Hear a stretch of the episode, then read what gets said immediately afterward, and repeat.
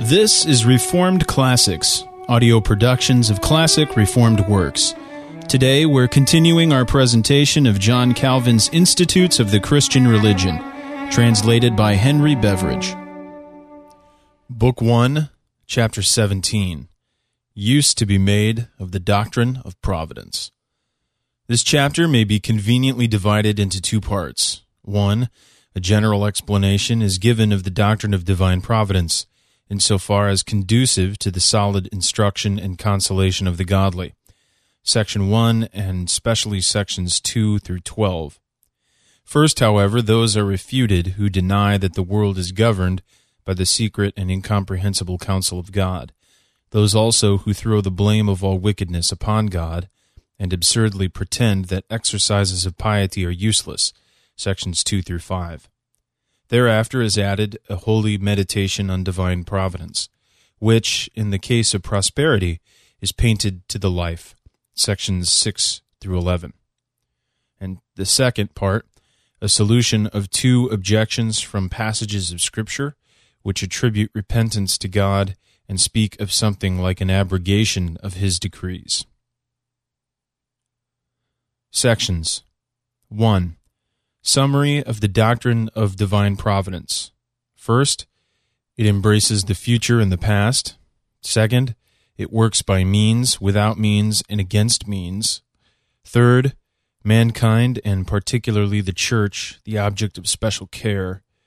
And fourth, the mode of administration usually secret, but always just, this last point more fully considered. 2. The profane denial that the world is governed by the secret counsel of God, refuted by passages of Scripture. Salutary counsel. 3. This doctrine as to the secret counsel of God in the government of the world gives no countenance either to the impiety of those who throw the blame of their wickedness upon God, the petulance of those who reject means, or the error of those who neglect the duties of religion. 4. As regards future events, the doctrine of divine providence not inconsistent with deliberation on the part of man. And 5. In regard to past events, it is absurd to argue that crimes ought not to be punished, because they are in accordance with the divine decrees. First, the wicked resist the declared will of God. Second, they are condemned by conscience.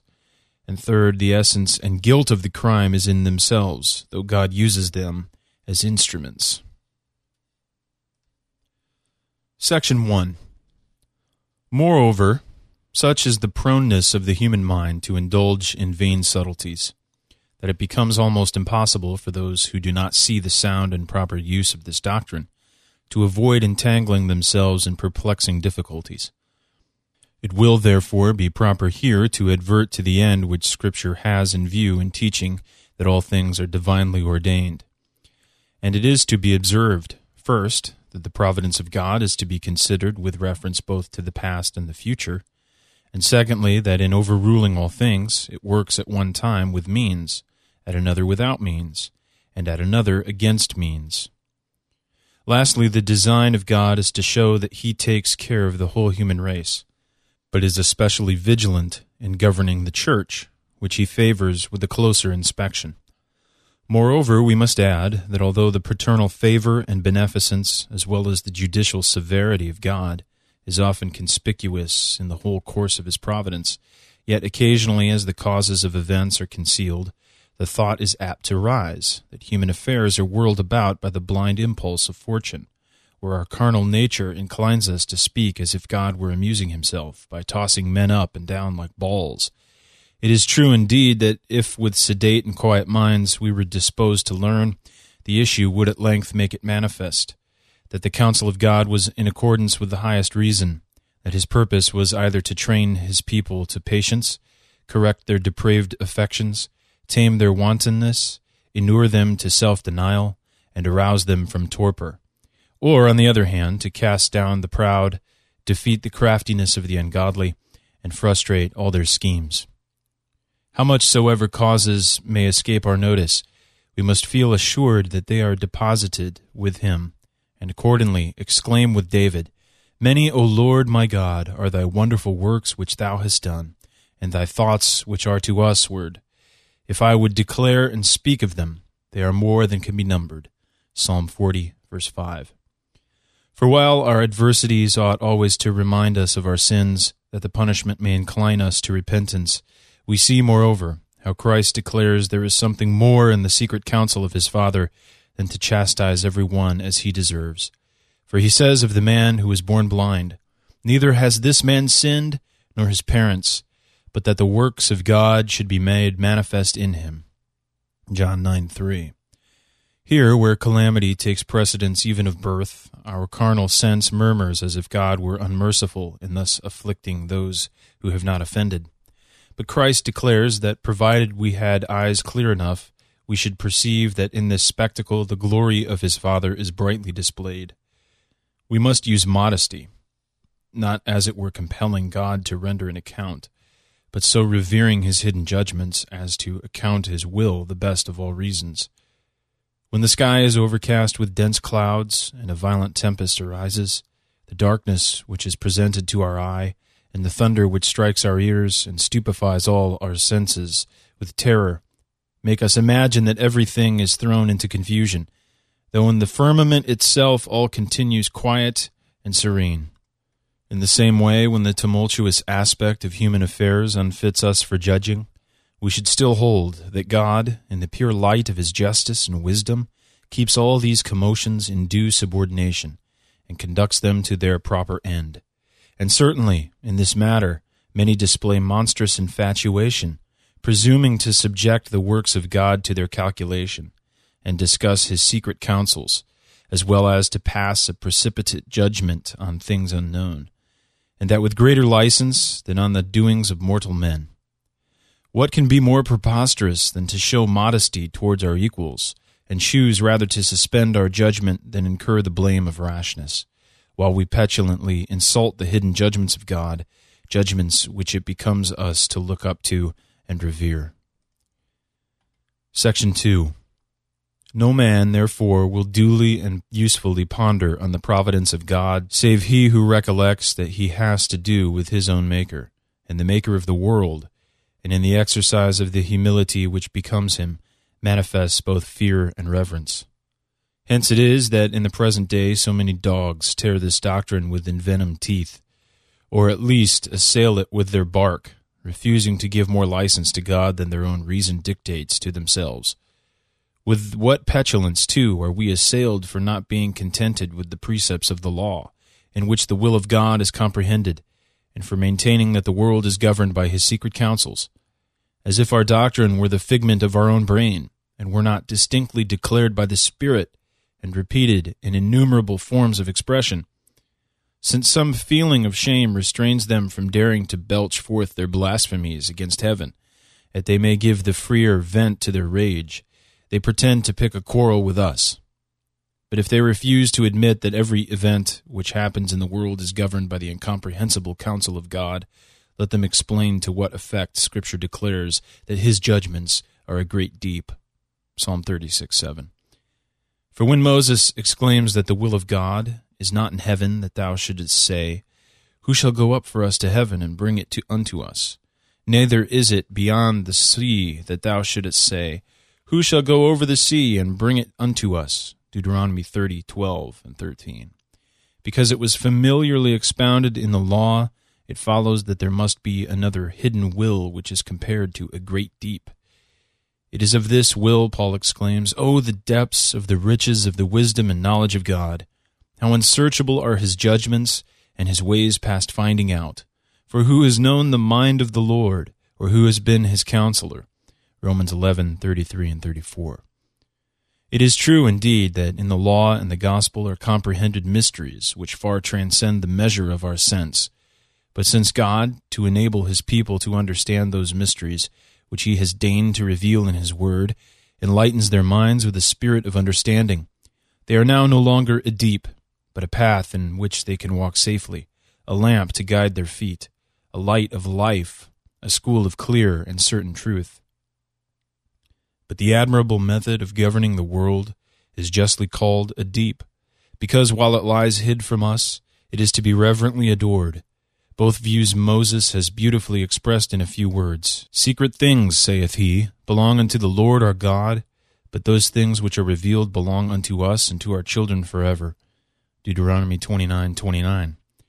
We see how he enjoins us not only studiously to meditate on the law, but to look up with reverence to the secret providence of God.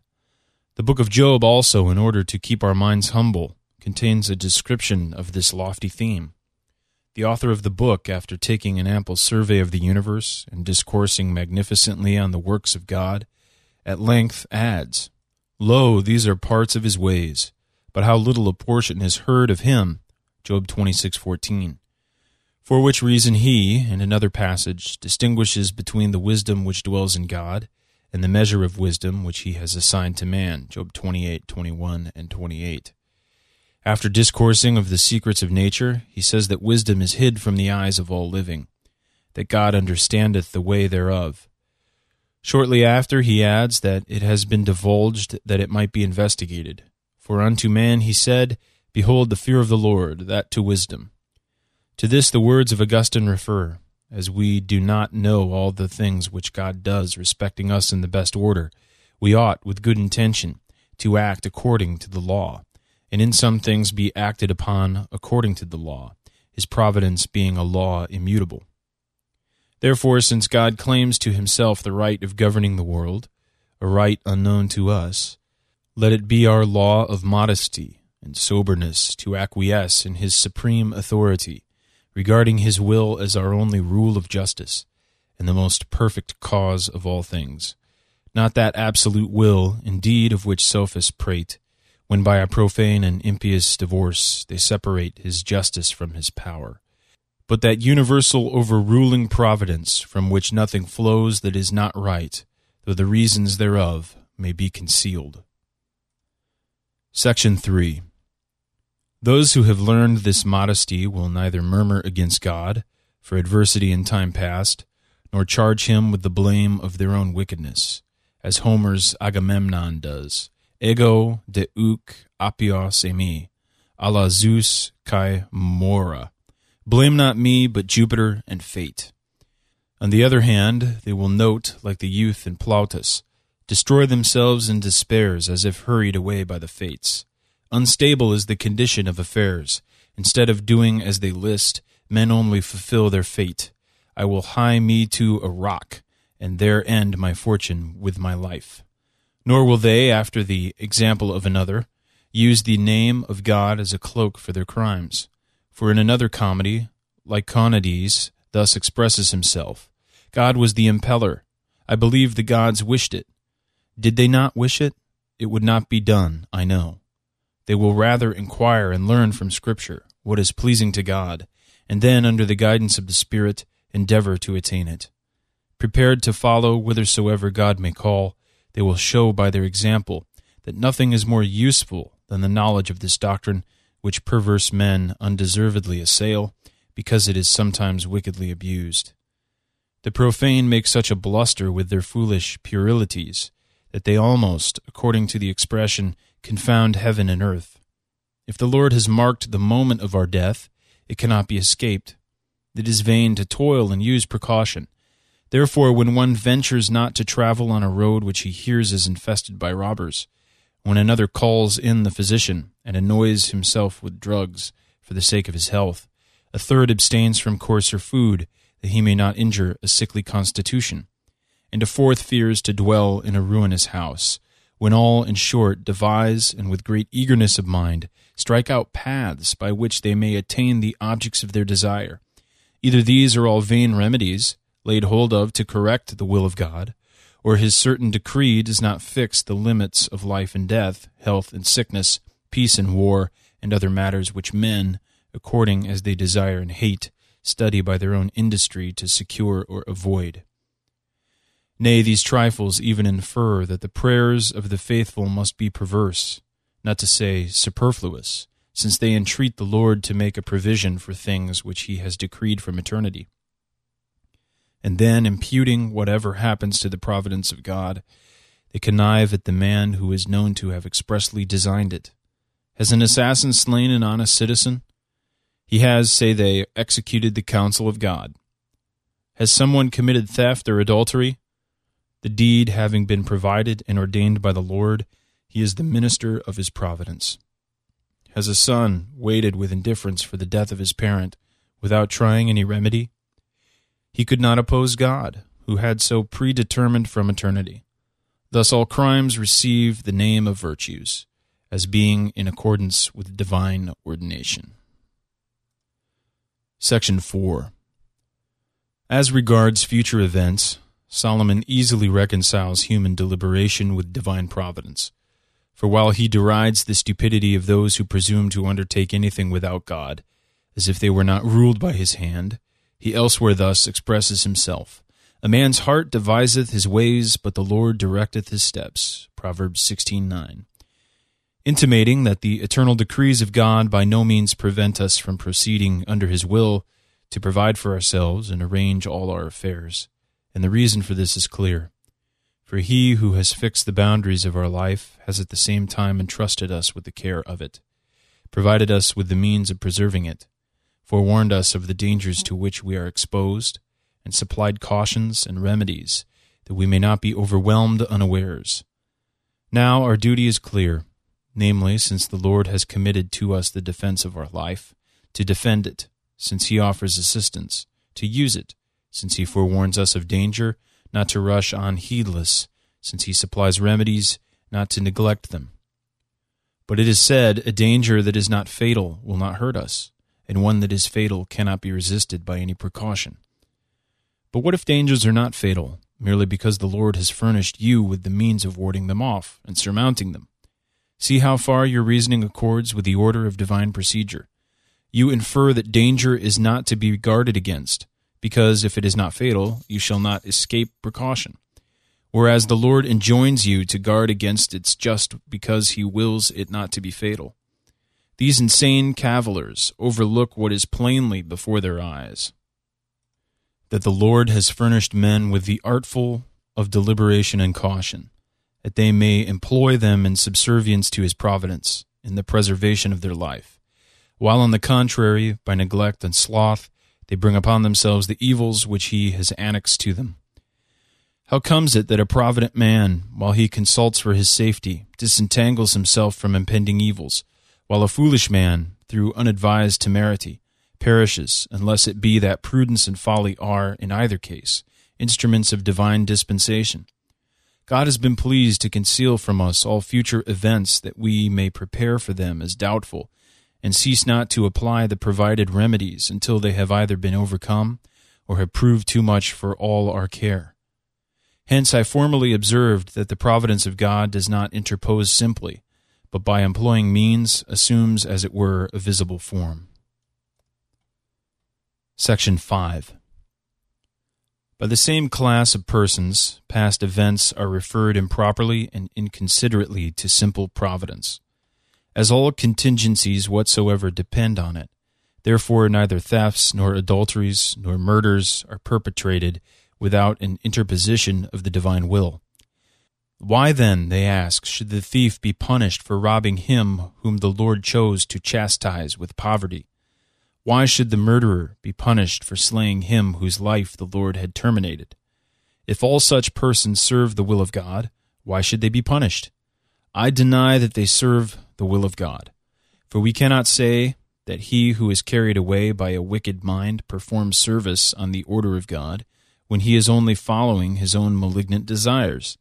He obeys God, who, being instructed in his will, hastens in the direction in which God calls him. But how are we so instructed unless by his word? The will declared by his word is therefore that which we must keep in view in acting. God requires of us nothing but what he enjoins. If we design anything contrary to his precept, it is not obedience, but contumacy and transgression. But if he did not will it, we could not do it. I admit this. But do we act wickedly for the purpose of yielding obedience to him? This, assuredly, he does not command. Nay, rather, we rush on, not thinking of what he wishes, but so inflamed by our own passionate lust that with destined purpose we strive against him. And in this way, while acting wickedly, we serve his righteous ordination, since in his boundless wisdom he well knows how to use bad instruments for good purposes. And see how absurd this mode of arguing is. They will have it that crimes ought not to be punished in their authors, because they are not committed without the dispensation of God. I concede more that thieves and murderers and other evildoers are instruments of divine providence, being employed by the Lord himself to execute the judgments which he has resolved to inflict. But I deny that this forms any excuse for their misdeeds. For how will they implicate God in the same iniquity with themselves? Or will they cloak their depravity by his righteousness? They cannot exculpate themselves, for their own conscience condemns them. They cannot charge God, since they perceive the whole wickedness in themselves, and nothing in him save the legitimate use of their wickedness. But it is said he works by their means, and whence, I pray, the fetid odor of a dead body, which has been unconfined and putrefied by the sun's heat. All see that it is excited by the rays of the sun, but no man therefore says that the fetid odor is in them. In the same way, while the matter and guilt of wickedness belongs to the wicked man, why should it be thought that God contracts any impurity in using it at pleasure as his instrument? Have done then with that dog like petulance which may indeed bay from a distance at the justice of God, but cannot reach it.